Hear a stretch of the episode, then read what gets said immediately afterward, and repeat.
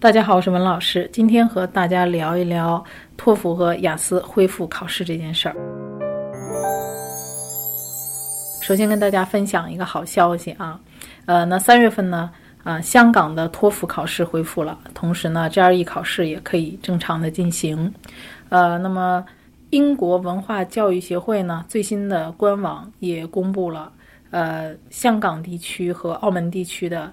雅思考试啊，三月份。也如期的可以举行啊。那么具体的是，中国香港地区自二月二十四号恢复雅思的机考，三月五号恢复雅思笔试。中国的澳门地区三月二十八号举行啊雅思的机考，但是职考还要推迟到四月份。嗯，那么考试呢需要提前一个小时到场做相关的卫生检疫的检查。呃，那么小伙伴们看到这个信息之后呢，可能就异常兴奋啊，觉得终于可以去考试了啊！之前全都是取消考试、取消考试的这种打击啊，今天终于有个好消息了。呃，那么在你出发之前买机票之前，我要提醒大家关注一下现在的香港、澳门的入境的要求啊。那么从二月份开始呢，这两个地区都要求，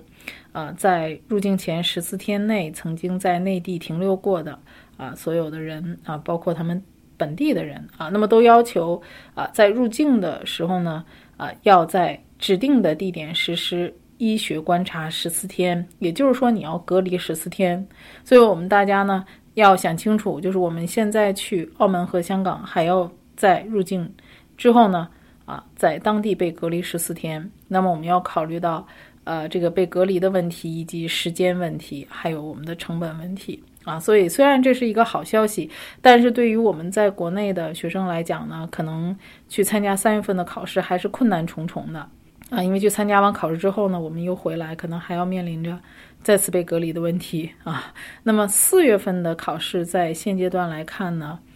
呃，还没有迹象啊，能够表明确定一定可以。恢复正常的考试，呃，因为从目前大陆对四月份的大型考试延迟、开学日期未定的情况来看的话，四月份能否呃大规模的恢复雅思或者托福的职考，呃，这个还不是很乐观的一件事儿啊。呃，无论怎么样呢，啊，我相信疫情总会过去的。那么大家在看到所有消息啊，不管是好的还是坏的这些消息的时候呢，一定要冷静的啊，仔细的。阅读每一个政策背后的一个详细的意义，不要过于冲动啊，也不要跟风啊。这个时候呢，大家一定要冷静。那么，所有的相应的政策呢，都要做一个详细的解读和分析啊。那么，在确定没有问题的情况下啊，我们在最后啊做决定。我们今天的节目呢就聊到这儿。留学爆米花工作室二零二零年留学申请已经开始，想要办理留学申请的同学可以添加微信公众号“留学爆米花”，输入“办理”两个字，